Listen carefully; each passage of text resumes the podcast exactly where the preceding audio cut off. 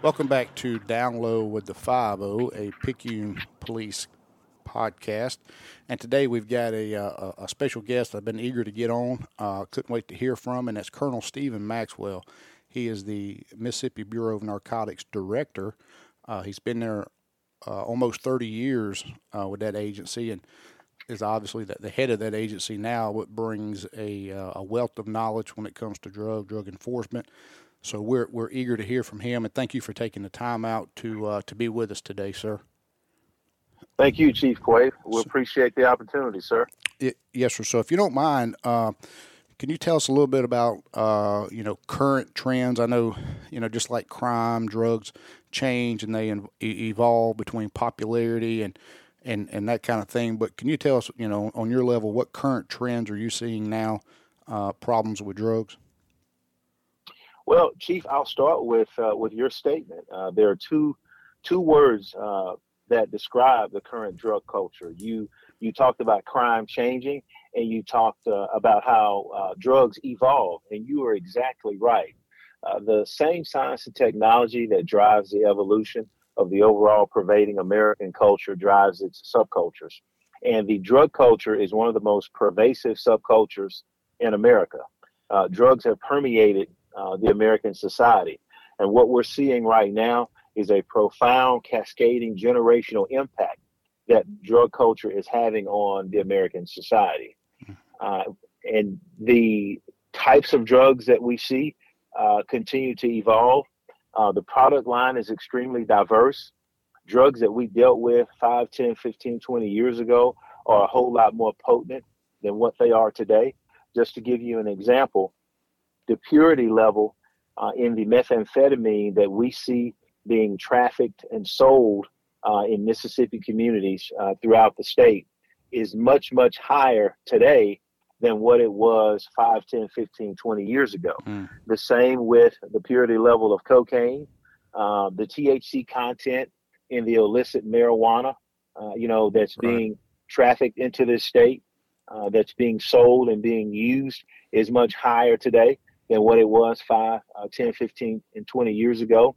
In addition to that, we've seen synthetic drugs uh, come online, like fentanyl, in which we'll talk a little bit more in just a second uh, in depthly.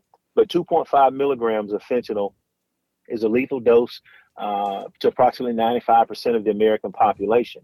Mm-hmm. And just when you think, Chief, that uh, it couldn't get any worse with fentanyl, we have other synthetic drugs that are not opioids, uh, of which uh, the uh, opioid overdose reversal drug naloxone is ineffective Man. on uh, uh, drugs like nitazenes, protonitazene, uh, isotonitazene, metonitazene.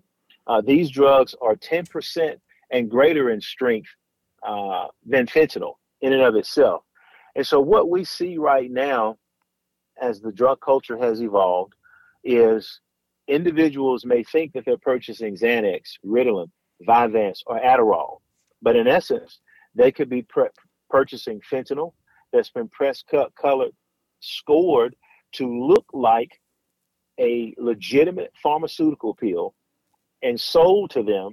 And they literally can ingest something uh, thinking that it is a Xanax or a Ritalin or a Vyvanse or an Adderall right. and literally experience their last moment of sight, mm. their last heartbeat, and their last thought because they've ingested a lethal dose of fentanyl or fentanyl in combination with methamphetamine, cocaine, or heroin, or any one of these other synthetic drugs such as such as nitazenes. And so, um, to your point, you're exactly right. This drug culture has evolved. It is evolving, and it will continue to evolve. And the uh, imminent threat and danger posed to public safety and public health will remain there uh, and likely continue to increase over the course of time. Mm-hmm. Let me let me ask you this, Colonel. Uh, the the pills that are that are available by prescription, uh, like you mentioned, Xanax and and a few others, when they're uh, mixed and cut with fentanyl uh, and other things, do you find that these are uh, are these obtained on the internet more, or are these being mm-hmm. pushed by drug dealers more, or where where do you see those Okay. Coming on so, you know, the, the primary source of, of fake pills that are sold as pharmaceutical drugs are the Mexican drug cartels.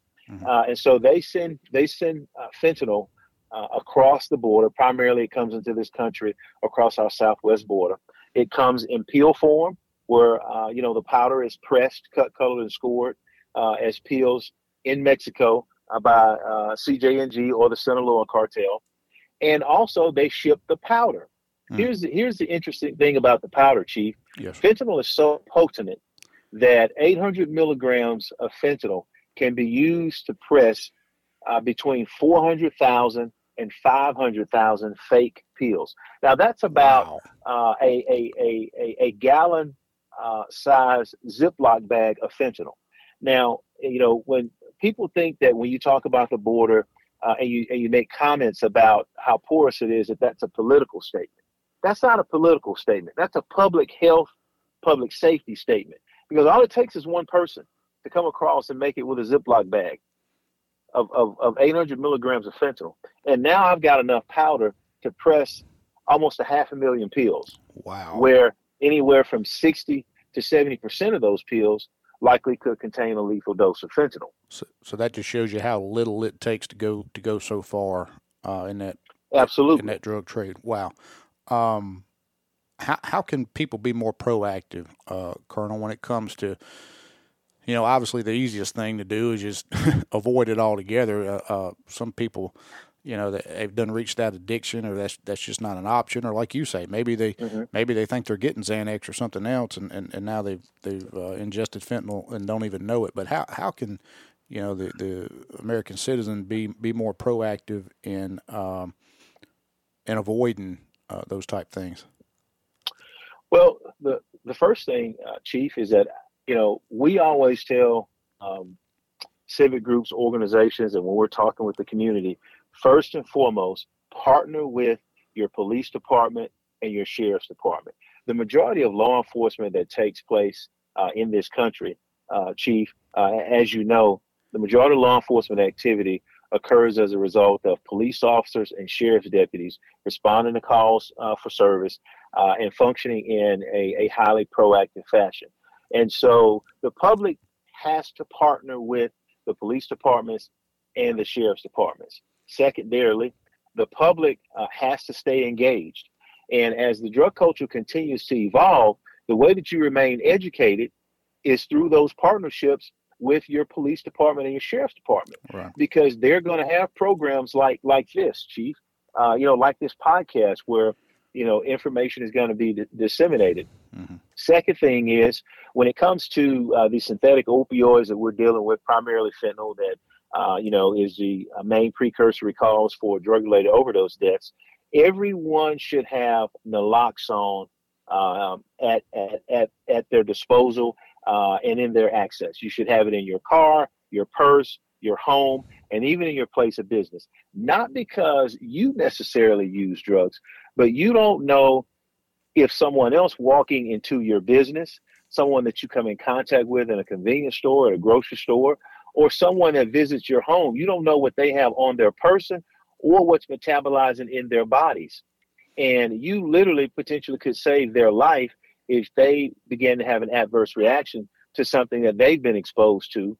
Or you potentially could be exposed, uh, you know, to any of these synthetic opioids. And with their potency, it doesn't take much because you know, a residual powder could be on their clothes and it could become aerosol uh, and then uh, enter your bloodstream through, uh, you know, your nasal passage. So having naloxone available is critically important. But there's one key thing that we should know about naloxone. Naloxone will reverse an opioid uh, induced overdose. But yes. if you have something metabolizing in your system that um, is in combination with an opioid, let's say it's fentanyl and xylazine, which is a veterinarian tranquilizer. And the street uh, name for that drug is called Tranq or the zombie drug. It causes necrosis and um, and it also causes the flesh to rot. We see people having limbs uh, amputated, but mm. it's hmm. fentanyl and uh, a mixture of, of, of xylazine. The uh, naloxone will reverse the opioid um, induced overdose, but it won't reverse the effects of the xylazine. Gotcha. And it would be the same if it was fentanyl and meth. It wouldn't reverse uh, the effects of uh, of the methamphetamine or the cocaine. Right. Uh, so th- this is why we need to get uh, immediate medical attention to anyone that is experiencing an adverse reaction who may think that it may be caused as a result of drugs metabolizing in in their systems. And in addition to that, for parents, one of the things that we tell them is don't allow yourself uh, to be placed in this choose your own poison situation uh, and scenario where you become a permissive parent mm-hmm. instead of a preventionist parent. Right. Uh, by discipline, uh, Chief, and law enforcement, we are preventionists. We want to prevent uh, the manufacture, sale, trafficking, and use of illicit drugs as well as the diversion of pharmaceutical drugs. And we also uh, want to prevent the use by uh, addressing issues associated with demand as well as supply. Well, as a parent, you've got to be a preventionist. You've got to work and educate yourself uh, and, and be in tune with what's going on with your kids as such to prevent them from even making the decision to use drugs.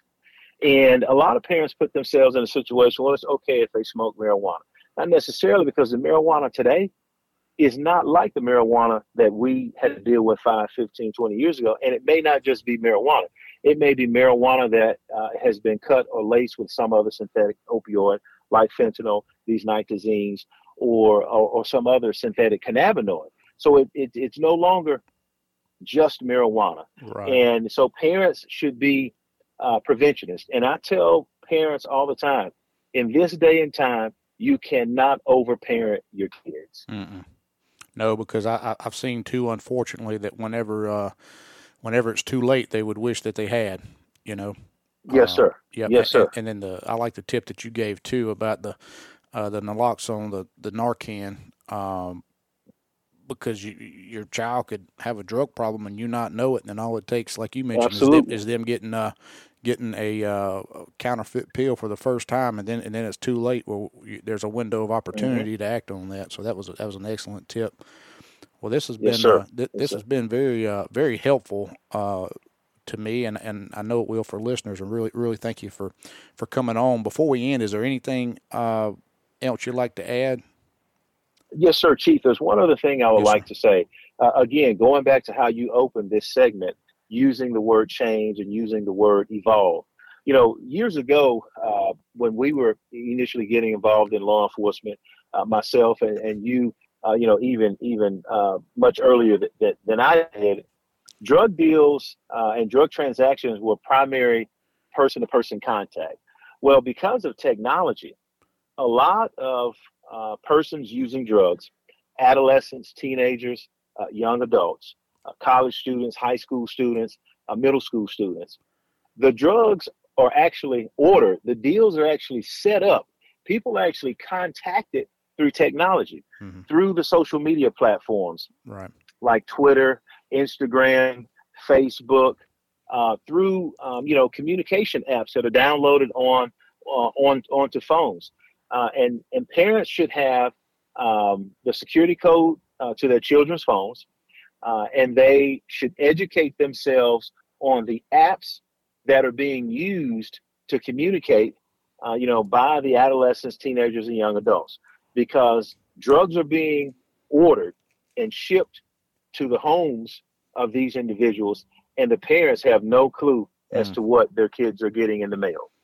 Awesome point, and thank you for bringing that up. And that's going to tie into a, a future episode that I'm trying to uh, line up with a police officer in the Northeast who is a social media guru expert, and I'm, I can't wait to get him on. But that, that just drives home uh, the the importance of that, that social media and how they're used. So thank you for bringing that up, uh, Colonel. Yes, sir. Colonel, and, and again, thank you for uh, for taking the time out today. I know your plate's full. You you run a, a state agency, so uh, thank you. I know I know time is precious, but really appreciate you giving this information to the uh, to the public and uh, helping us uh, expand our knowledge there, Colonel. Thank you, Chief. Thank you for what you're doing. Uh, you know, as a leader uh, in the community there in Picayune and leading that police department, we have a great working relationship with you all. We enjoy working with you. If there's anything else we can do to help you all going forward in the future, please don't hesitate to call, sir. Likewise, sir, and thank you. Yes, sir. Folks, that wraps us up for uh, this episode of Down Low with the 5 a Picayune Police podcast. Hope that was enjoyable, and uh, look forward to our next one.